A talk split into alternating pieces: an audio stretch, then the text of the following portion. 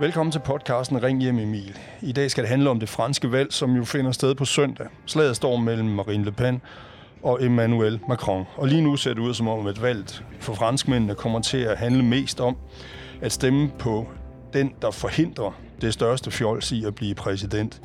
Altså det handler ikke så meget om at stemme for nogen, men mere om at forhindre nogen i at komme til magten. Reporter Emil Jørgensen er i Frankrig lige nu. Mit navn er Peter Rasmussen.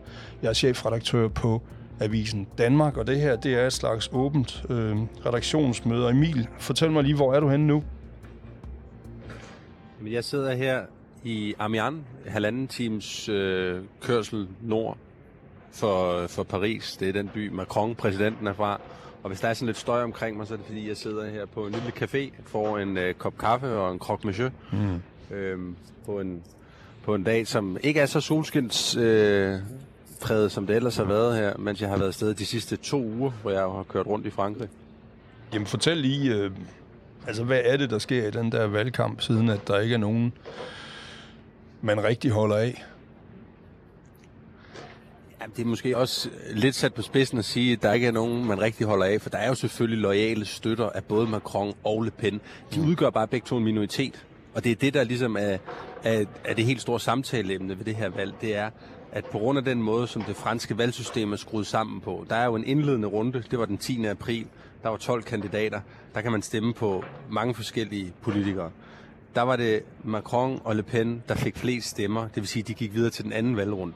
Men ud af hele befolkningen, og det var kun tre fjerdedel af de stemmeberettigede franskmænd, der rent faktisk benyttede deres stemme. Så allerede der har vi en ret stor procentdel af franskmændene, som er blevet hjemme. Men ud af alle dem, der var det jo altså cirka en, en tredjedel, lidt under en tredjedel, der stemte på Macron, og det var øh, omkring hver femte, der stemte på, på Le Pen. Så det vil sige, at sammenlagt så har under halvdelen af den franske befolkning stemt på enten Marine Le Pen eller Emmanuel Macron. Så der er altså enormt mange franskmænd, som egentlig ikke har ønsket den her gentagelse af 2017-valget, hvor vi jo også havde Emmanuel Macron eller Marine Le Pen. Og så er det rigtigt nok, som du siger, for mange handler det så om at mobilisere dæmningen, som man siger, mod Marine Le Pen, mod det ekstreme højre, som har fået lidt et andet klæde nu, og ikke helt på samme måde som for fem år siden bliver præsenteret som det ekstreme højre, men stadigvæk som noget, nogle franskmænd ikke mener er helt stuerent. Og derfor så er der mange, der mobiliserer sig for at stemme på Macron.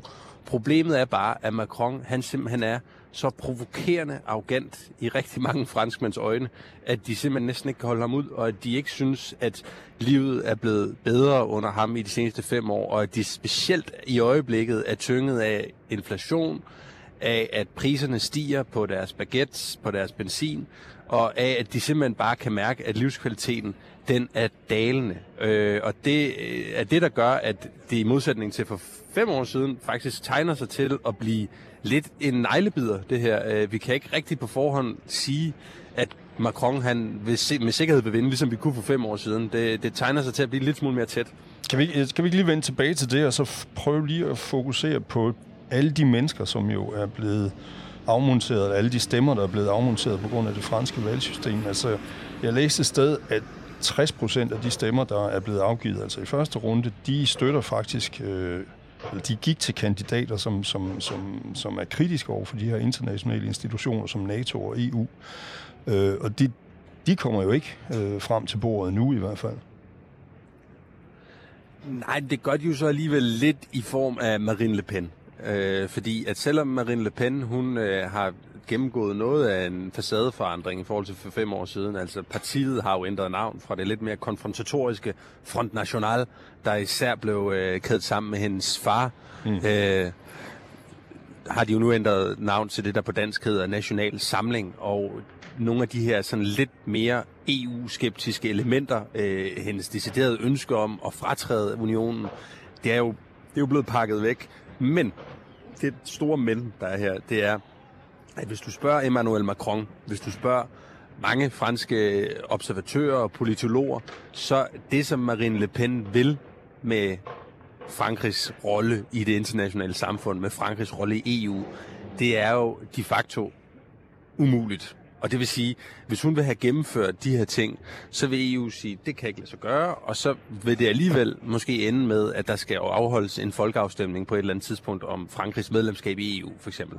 Så hvor hun for fem år siden var klar til at stige af bussen, så er hun klar til at køre bussen ud over kanten nu, kan man sige. Ja, man, man kan også sige, at ved sidste valg, det var i 2017, ikke? der blev hun jo fuldstændig udraderet af, af Macron, og hun har også været bagud nærmest lige indtil nu, men nu lyder det som om, at hun har en reel chance for at vinde det franske valg. Hvor, hvad, hvad er der sket siden? Jamen, der er jo nok sket det, som man i Frankrig kalder for afdemoniseringen. Altså, hun er simpelthen blevet... Hun har mistet hornene. Hun er blevet stueren. Hun har fået støvsuget sine egne politiske taler til sådan en grad, at, at det ikke længere på samme måde lugter det er ikke lige så meget et tabu. Altså for fem år siden var det jo nærmest historien i sig selv af, hvordan kunne det overhovedet ske, at en person som Marine Le Pen, hun stod over for, over for øh, den, den, den afgørende anden runde i præsidentvalgskampen. Nu er hun jo blevet overhalet indenom på højre side af Erik Zemmour, den endnu mere øh, radikale, rabiate øh, højrefløjspolitiker med en fortid i, i tv-branchen, der, der jo siger nogle ting, som får Marine Le Pen til at fremstå som en artig skolepige. Mm. Hun har selv sørget for at lægge rigtig meget fokus på Frankrigs hverdagsproblemer, på, på pension, på købekraft, på alle de ting, som, som betyder noget for franskmændene i deres, i deres dagligdag. Mere end at hun har lagt øh, stor vægt på den allermest hissige indvandrerkritik, eller på øh, de her elementer af, af EU, som, som gjorde, at mange franskmænd til sidst fik kolde fødder for fem år siden, fordi Øh, Emmanuel Macron, han udpenslede jo virkelig i den afgørende debat for fem år siden, at hvis Marine Le Pen, hun hoppede af EU-bussen, så vil det komme til at få katastrofale konsekvenser for franskmændenes personlige økonomi, for deres person, pensionsopsparinger. Og, og, og derfor så har hun jo ligesom fået pakket det væk. Øhm, og det var meget sjovt, da de var i debat med hinanden i onsdags, Emmanuel Macron og Marine Le Pen, der, øh, der sagde Macron også til hende, så du mener ikke nu, at, øh, at vi skal ud af EU. Det er jo fint, fordi så er 80 procent af det, du sagde for fem år siden, det mener du så ikke længere. Men øh, det er jo dejligt. Spørgsmålet er bare, om hendes ja, politik reelt vil føre til det alligevel. Så altså sidste gang i 2017, der skulle franskmændene vælge mellem en intellektuel øh, bankmand og så en ekstremist. Og selvom det er de samme personer, der står for hinanden, så er den her runde, det er mere en runde mellem blærerøven Macron og så husmoren med indsigt i øh, husholdningen øh, Marine Le Pen. Er det sådan der?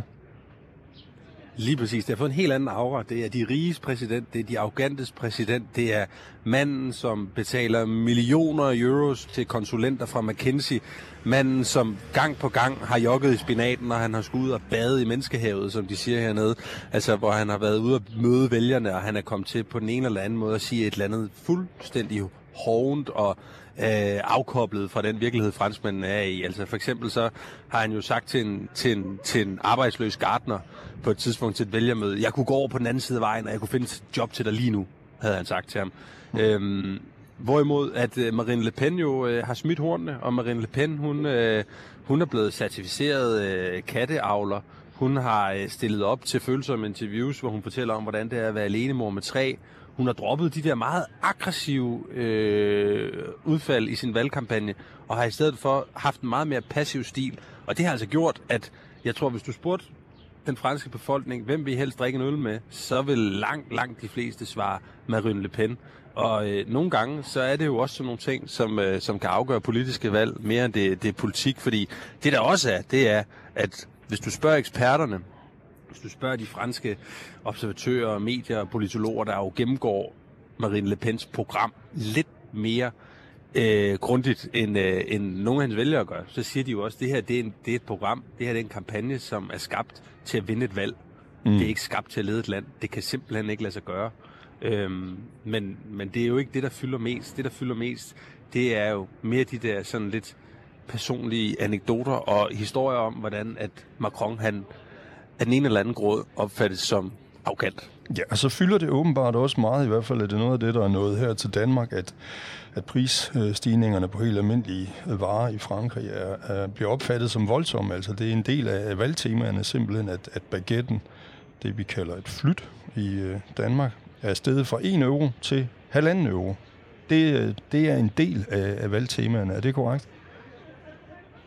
Det er det, og det var også, jeg var jo i går aftes torsdag, var jeg til vælgermøde med Marine Le Pen, hendes sidste store vælgerforsamling inden valget. Det er jo sådan i Frankrig, at i dagene op til præsidentvalget, op til afstemningen, der må de simpelthen ikke føre valgkamp. Så det er slut med dør til dør og taler fra ølkasser. Nu er der pause, nu er det bare op til befolkningen. Men til hendes sidste, sidste vælgermøde her i den nordfranske by Arras, i sådan en halv, øh, med 4.000 mennesker, der øh, interviewede jeg jo selvfølgelig mange af de her vælgere, og der var simpelthen rigtig, rigtig mange af dem, som nævnte de her ting, nævnte øh, inflationen, nævnte, at øh, priserne stiger på benzin og brød, nævnte, at det presser dem, at det presser deres økonomi, at de må tælle hver en euro, og det er jo også en del af fortællingen om det franske valg, det er jo, at groft sat op, og jeg understreger lige groft sat op, øh, fordi det er jo selvfølgelig ikke en til en det her, men groft sat op, så er det det fattige Frankrig, der stemmer på Marine Le Pen. Det er lønmodtagere med lave lønninger, det er sygeplejersker, der arbejder på de hospitaler, der er lige så nedslidte som dem selv, det er landmænd, det er folk, der bor i parcelhuskvartererne i randområderne i Frankrig, hvor lyntogene de ikke stopper. Det er dem, der føler sig glemt, mm. og det er dem, som Marine Le Pen hun taler direkte til, og det har hun været knivskarp til i hele den her valgkamp. Hun har været knivskarp til at i talesæt den her frustration, der er i de her områder, og det var jo blandt andet også det, vi så med de gule veste, den her sociale oprørsbevægelse, som har lammet Frankrig under Macrons øh, præsidentperiode, og som nærmest står som den største skamplet på hans præsidentperiode i mange øjne. Og det skete jo, fordi at han ville indføre en afgift på brændstof, især diesel, men også benzin, og fordi at han ville indføre en hastighedsbegrænsning, øh, der gik fra 90 til 80 på landevejene. Og det er bare noget, som man i Paris, i Lyon, i Marseille, i de andre store byer, ikke mærker særlig meget til. Fordi i Paris, der er det nærmest 80 procent, som enten kommer på løbehjul, eller på cykel, eller med mm. metro, offentlig transport på arbejde. Men i provins Frankrig, i udkants Frankrig, der er det simpelthen noget, som, som man mærker det her, og det, det er noget, der gør, at man igen har den her følelse af, at man bliver tabt på perronen, at man er globaliseringens tabere, og, og det, er, det er de tabere, for at bruge det lidt nedladende ord, som Marine Le Pen hun, hun bruger. Det, det er helt tydeligt. Og der står hun så som øh, enlig mor med, med indsigt i, i de fattige franskmænds øh, vilkår med både købekraft og pension og immigration og alle de ting der. Modparten, han sidder så i Élysée-palæet inde på Champs-Élysées og tager sig mere og mere ud som, øh, som, som en rimands søn. Hvad, hvad, hvad har han at slå med? Ja, Macron han har jo frygten at slå med. Det siger Marine Le Pen også. Øh, altså, frygten for Marine Le Pen er udpræget det er den simpelthen bare. Der er enormt mange vælgere, som har et meget, meget anstrengt forhold til Macron, men som simpelthen er bange for, hvad det vil få af konsekvenser, hvis de vælger en præsident som Marine Le Pen. Altså, hvad vil det betyde for økonomien? Hvad vil det betyde for Frankrigs anseelse i verden? Hvad vil det betyde for Frankrigs EU-samarbejde? Der er en hel masse ubekendte, som, som, som bare ikke er særlig rare for den franske vælger. Og så har øh, Macron jo også en hel masse øh, økonomiske tal, han kan skyde med. Altså, han har jo bragt arbejdsløshed i bund. Han har manøvreret Frankrig igennem en global pandemi bedre end de fleste andre europæiske lande. Han har håndteret alle de internationale konflikter, han har øh, stillet op til med bravur, vil mange sige. Altså på, på en lang række parametre, så har øh, han jo også lykkes med at komme i gang med at indføre nogle af de reformer, han havde lovet på forhånd. Det går bare meget hen over hovedet på den del af Frankrig, som føler, at de her, den her økonomiske vækst, at de her flere jobs ikke er kommet dem til gode. Fordi samtidig med, at der er kommet lavere arbejdsløshed, så er der også kommet 400.000 mere, der lever under fattigdomsgrænsen i Frankrig. Så der, der er et land her, der er ved at knække midt over, og, øh, og det, det, det er en splittelse, som... Altså det, det er lidt sat på spidsen og overdrevet at begynde at sammenligne det med polariseringen i USA. Men vi ser nogle af de samme elementer. Altså vi ser nogle af de samme elementer med, at folk begynder at tvivle på det, man kan kalde mainstream-medierne. At folk de begynder at jamen, leve lidt i hver deres, i hver deres boble. Og der, øh, der er altså en, en voksende boble, der, øh, der synes, at øh, Emmanuel Macron, han er, han nærmest er, er ondskaben selv. Og altså den her kløft øh, mellem befolkningsgrupper, den har du været ude at besøge i en enkelt familie, hvor øh, faren Jean-François og hans datter Valentine øh, på henholdsvis 59 og 18 år, repræsenterede de her to fronter. Kan du ikke lige prøve at fortælle lidt om den historie? Jo, jeg var til valgdebat onsdag aften, hvor Macron og Le Pen de gik to stå i, øh, i, i, i tv-duel hjemme hos, hos den her familie i Amiens, og øh, de er interessante, fordi at de på en eller anden måde repræsenterer den ideologiske skillelinje, der er i Frankrig i dag. Og det er ikke så meget den mellem rig og fattig, mellem land og by. Fordi den har vi jo lige snakket om nu, den er også meget fremtrædende. Men den, der også fylder rigtig meget, det er det, man kan kalde den mellem patrioter og globalister. Det er sådan Marine Le Pen, hun vil kalde det. Mm. Og her er globalister, altså et rigtig dårligt ord, skal det lige forstås. Macron han vil nok nærmere sige, at det er kampen mellem de progressive og populisterne. Og den 18-årige datter Valentin, hun repræsenterer jo selvfølgelig de progressive eller globalisterne. Hun er sådan en, en, en ung kvinde, der, øh, der er vegetar i klimaets navn, proklamerer, at øh, hun ikke føler, man kan sætte børn på jorden øh, på, grund af, på grund af den måde, som den globale opvarmning udvikler sig på. Og hendes største idol, det er Rosa Parks, den, den amerikanske mm. sorte borgerrettighedsaktivist. Hvorimod hendes far, han, han stemmer aller, aller, aller yderst til højre. Han stemmer på Erik Zemmour i første runde. Han har læst flere bøger af Erik Zemmour, og mener, at han er den største gave til den franske befolkning siden Charles de Gaulle. Han øh, er bange for, at øh, Frankrig er ved at udvikle sig i en retning, hvor hans døtre ikke kan vælge, hvad for noget tøj de vil have på, hvis de går i nogle bestemte områder af, af landet. Altså han ser en, øh, en, en blusende islamificering af, af landet, som, øh, som, som han frygter. Han øh, ser nogle liberale værdier, der er, der er under og øh, siger en hel masse ting, som hans egen datter kalder direkte racistisk, og øh, tydeligvis øh, ord, der kommer fra en overprivilegeret hvid mand. Men det interessante i den her familie er, nogen vil jo sikkert sige, det er jo et ungdomsoprør, og det er meget almindeligt, at man ikke gider at have den samme politiske holdning som ens forældre, og at ens forældre nogle gange synes, at ens børn er lidt åndssvage og uvidende og naive, eller som ham her manden, han sagde, min datter, hun er, har halvt så meget livserfaring som mig, hun bliver nok født rød og dør blå, tror jeg.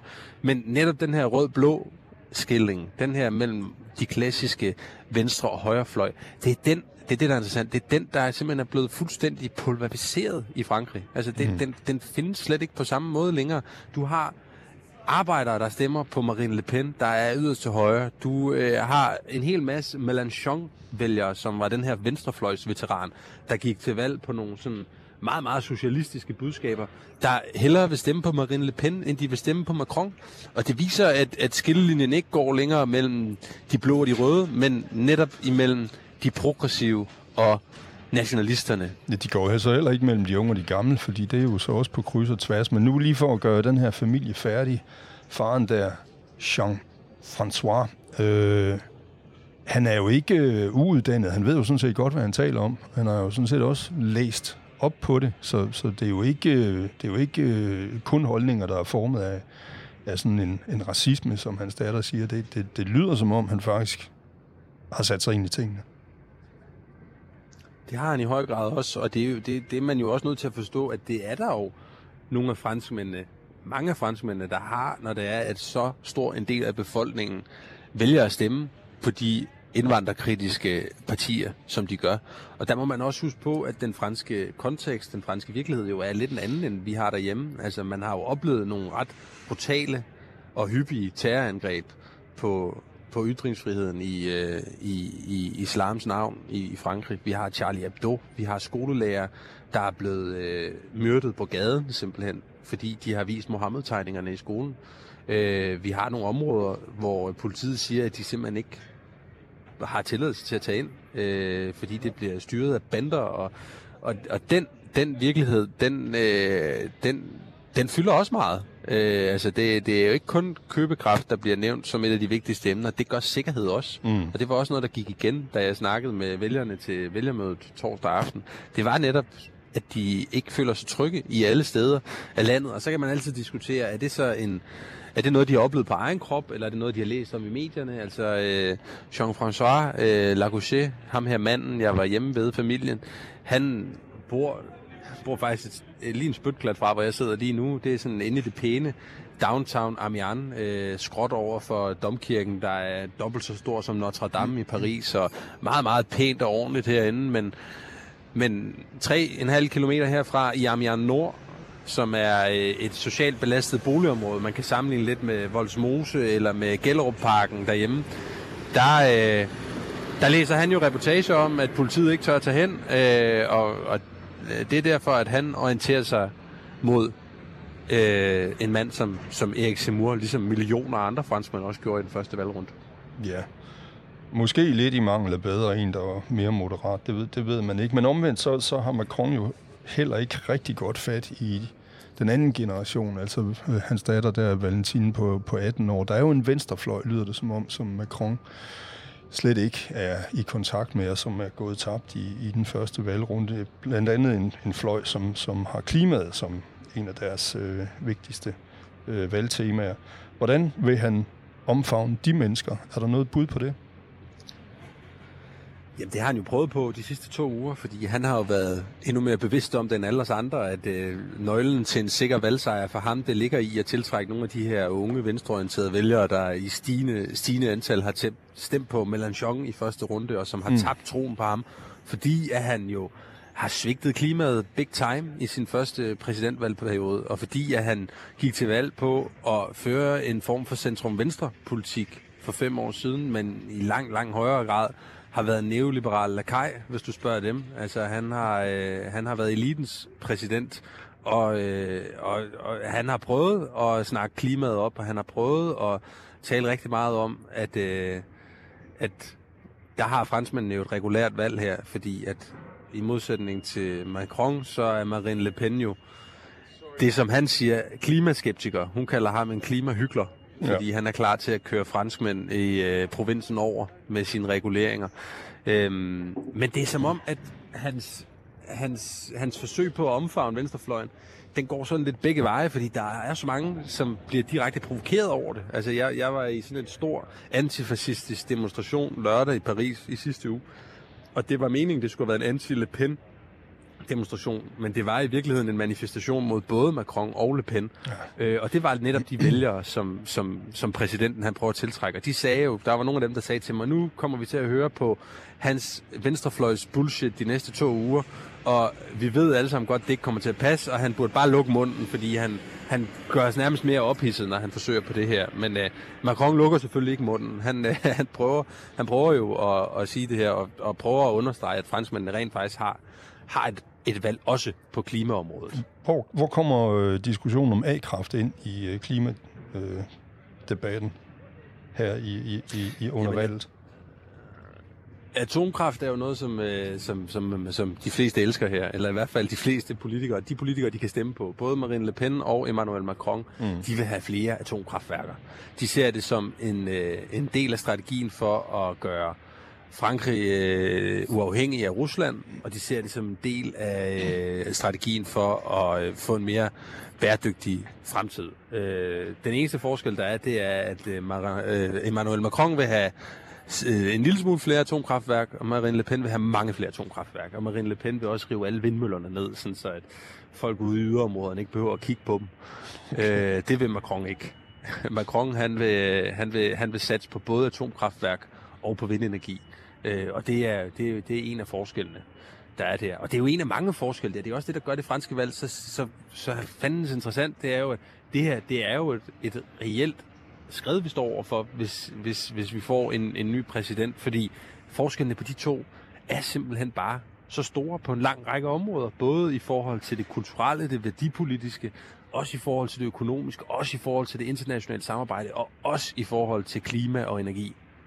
Og der må vi, altså, vi slipper jo ikke for at snakke om den her øh, Ukraine-sag og øh, Marine Le Pens forhold til Putin, eller i hvert fald til, til, til Rusland. Øh, det kan være, du lige skal rise op, hvad, hvad, hvad mistanken er. Ja, Marine Le Pen har jo haft en sådan lidt dårlig sag, fordi at øh, hun har aldrig lagt skjul på, at hun er en beundrer af Vladimir Putin. Hun kan lide hans, øh, hans, hans måde at sætte nationen først, hans meget nationalistiske politik. Øh, hun har besøgt ham i Rusland, hvor hun er blevet modtaget som en statskvinde, øh, og allermest graverende for Marine Le Pen, så har hun jo på et tidspunkt simpelthen lånt 67 millioner kroner i en russisk bank. Det gjorde hun til for nogle år tilbage.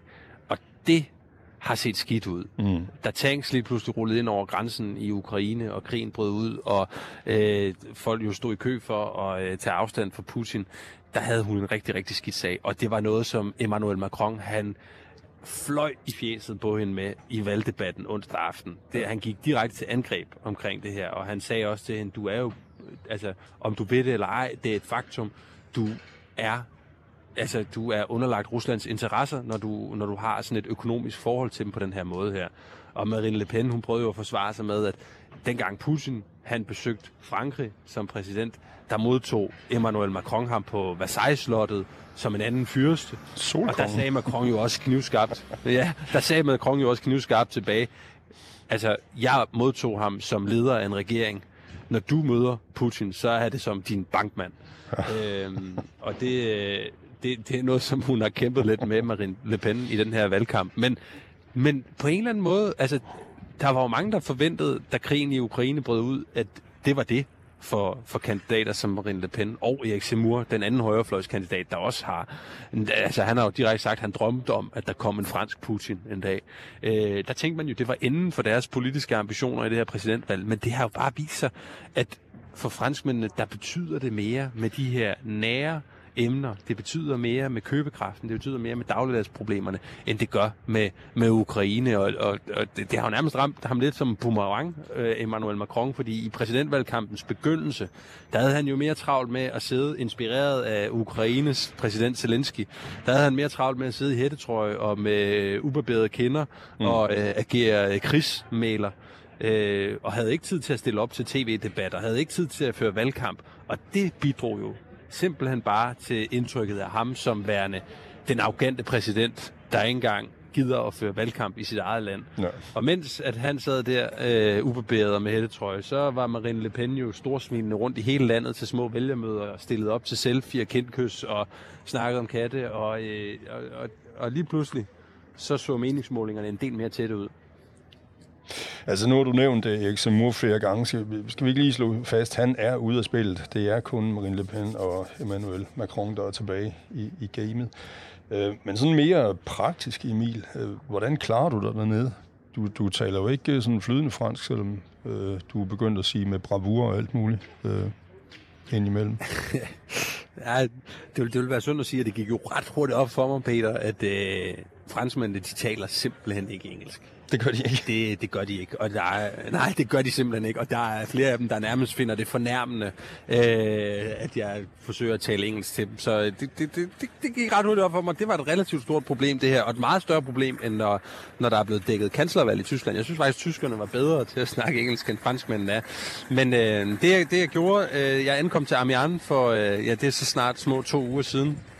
Og øh, blev modtaget af en øh, fransk Airbnb-mand, øh, som jeg havde lejet et studie af, og han, øh, han kunne heller ikke rigtig snakke engelsk, men vi kommunikerede lidt via Google Translate, og jeg fik forklaret ham mit problem, og så lavede han et øh, Instagram-opslag, som blev delt el på Yamian, og øh, den aften, der fik jeg simpelthen øh, tre ansøgninger ja. fra øh, unge franskmænd på påskeferie, som øh, havde lyst til at lege tolk for en dansk journalist. Og en af dem, det var, øh, det var øh, en 18-årig pige, som går i gymnasiet, som øh, overvejer, om hun skal være journalist, er meget politisk interesseret og er rigtig, rigtig dygtig til engelsk. Og øh, hende har jeg simpelthen teamet op med. Hende øh, har jeg det kan man nu sige, har en form for, for, for ansat. Der kommer en regning til dig, i øvrigt også der. Okay. Øhm, og øh, hun, hun har været med til vælgermøder, hun har været med til Paris-Roubaix, hun har været med til ja, øh, de, de fleste af de historier, jeg har lavet. Så øh, jeg har været dækket ind på den front. Skide godt. Øh, vi skal til at runde af, Emil, men lad mig lige høre. Der, der er jo valg på søndag. Hvad gør vi der? Eller hvad gør du? Hvor er du rent fysisk? Jamen lige nu sidder jeg som sagt i Amiens, men planen er uh, umiddelbart efter den her optagelse, at uh, jeg lige spiser resten af min croque monsieur, og så, uh, så tager jeg til Paris, fordi jeg tænker, at jeg vil være i, jeg synes det er rigtigt, at vi er i hovedstaden mm. på selve valgdagen. Og uh, så har vi jo i hvert fald en artikel uh, i bedingen eller på, på trapperne, og det er jo optegningen af Marine Le Pen Mm. Altså indtil videre har vi tegnet Macron op, vi har tegnet øh, en del af splittelsen op, vi har skrevet om alle de franskmænd, der overhovedet ikke vil stemme på nogen af dem. Men jeg synes også, det er vigtigt, at vi får beskrevet Marine Le Pens Frankrig, og hvad det er, hun gerne vil for det her land. Og det er en artikel, som øh, vi kan have i avisen lørdag. Det er også en artikel, vi kan have i avisen søndag. Så spørgsmålet, nu sender jeg den så tilbage til dig i stedet for, det er nok nærmere, hvor, hvor meget tryk skal vi lægge? Altså, øh, fordi det kunne jo godt være den, den artikel, der kom på valgdagen på søndag, men det kunne også godt være noget, der kom lørdag, og så kunne vi finde på noget andet til søndag. Det, øh, jamen, jeg, jeg, det vil jeg egentlig gerne snakke med min redaktør om. Jamen, det er valgt øh, lørdag. Meget gerne lørdag øh, og meget gerne ude på, på, på sitesene kl. 10, øh, så vi har hele dagen. Men måske er det vigtigt lige, øh, hvorfor er det her valg? Nu, nu har vi jo fordybet os i det, og vi har brugt penge på at, at sende dig derned, men kan du prøve at sige, hvorfor er det her vigtigt i Danmark? Jamen det er det jo fordi, at det, det her det er en potentiel bombe under hele EU. Altså øh, det her, det kan afhængig af, hvordan det går, Øh, og, og når folk siger afhængig af, hvordan det går, så, så er det lidt en maskering af, hvis Marine Le Pen vinder. Mm. Det er jo det, det handler om ja. for os. Hvis Marine Le Pen, hun vinder det her valg, så kommer det til at, jamen, altså, øh, i, i, i bedste fald kaste Frankrig og EU ud i en, øh, i en stor, i en stor samarbejdskrise. I værste fald kan det jo komme til at smadre hele unionen.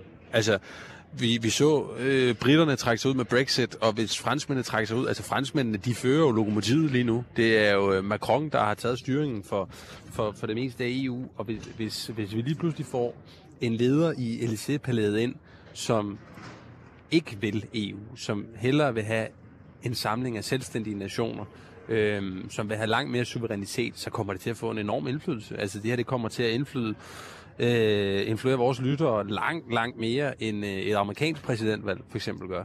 Det er mm. der slet ingen tvivl om, afhængig af, hvordan det går, selvfølgelig. Og det er jo det, er jo det forbehold, vi må have.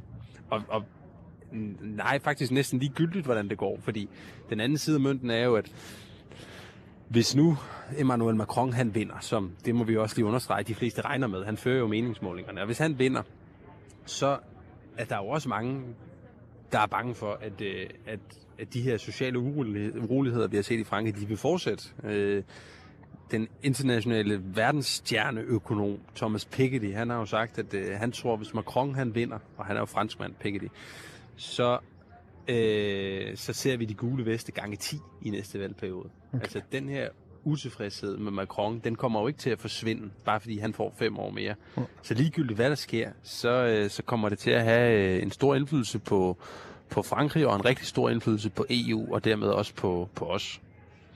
Det bliver sgu spændende på søndag. Emil, det, det vi... bliver meget spændende, men Peter, jeg har lige et spørgsmål, inden vi runder af. Ja. Øh, jeg har faktisk to hurtige spørgsmål. Når vi nu bringer Marine Le Pen portrættet mm. øh, lørdag, ja. hvad gør vi så søndag? Gør vi noget der, eller hvad? Det er jo søndag, der er valg. Jamen, det, det har jeg jo svært ved at vurdere, øh, om, øh, om der er noget at skrive om. Øh, altså, sådan en valgdag, den kan jo være rimelig trist at se på. Øh, det er jo først dagen efter, om mandagen, at der er et resultat, så vidt jeg ved. Mm. Altså, øh, jeg synes, du skal gå en tur i Paris og se, om der er noget, der falder dig ind. Men øh, det er jo reaktionerne på, på valget, der bliver interessant. Ja, og det er dem, vi går i gang med søndag aften, mandag morgen. Ja, og der, der er det vel noget med, at vi bare skal ud og snakke med, med nogle franskmænd. Der skal vi gøre, ligesom vi har gjort før. Vi skal have nogle personer på jo. Øh, ikke øh, lange, mm. kedelige analyser, som man kan få alle andre steder, men parisernes, franskmændenes reaktion på den nye præsident, eller formentlig den gamle præsident, er blevet genvalgt. Det, det, det synes jeg er, er det, vi skal gå efter. Og hvis det hele det øh, forløber i nogenlunde fred og fordragelighed, øh, er det så planen, at øh, den gamle citron og jeg, vi vender snuden mod, mod Danmark umiddelbart efter? Eller øh, hvor længe vil du have mig her? Ja, ja. Det synes jeg. Altså, når vi har, når vi har valgresultatet og reaktionerne på det, så er missionen øh, overstået. Men Emil, øh, lad os nu gennemføre det der valg på søndag først, og så, øh, og så lad os se, hvad der kommer ud af det det kan jo være, at det er en helt ny verden, vi vågner op til på mandag, hvis Marine Le Pen hun, øh, bliver den nye præsident. Men øh, vend tilbage til din øh, croque monsieur. Den er blevet lidt kold. Den er blevet lidt kold. Det er godt. Det her, det var podcasten Ring hjem Emil. Øhm, og vi laver ikke flere podcasts fra Frankrig i den her omgang, men øh, der er masser af godt læsestof på avisen Danmark.dk, hvor man selvfølgelig også kan læse den, de historier, Emil allerede har skrevet fra det franske valg. Emil, fortsat god tur. Merci.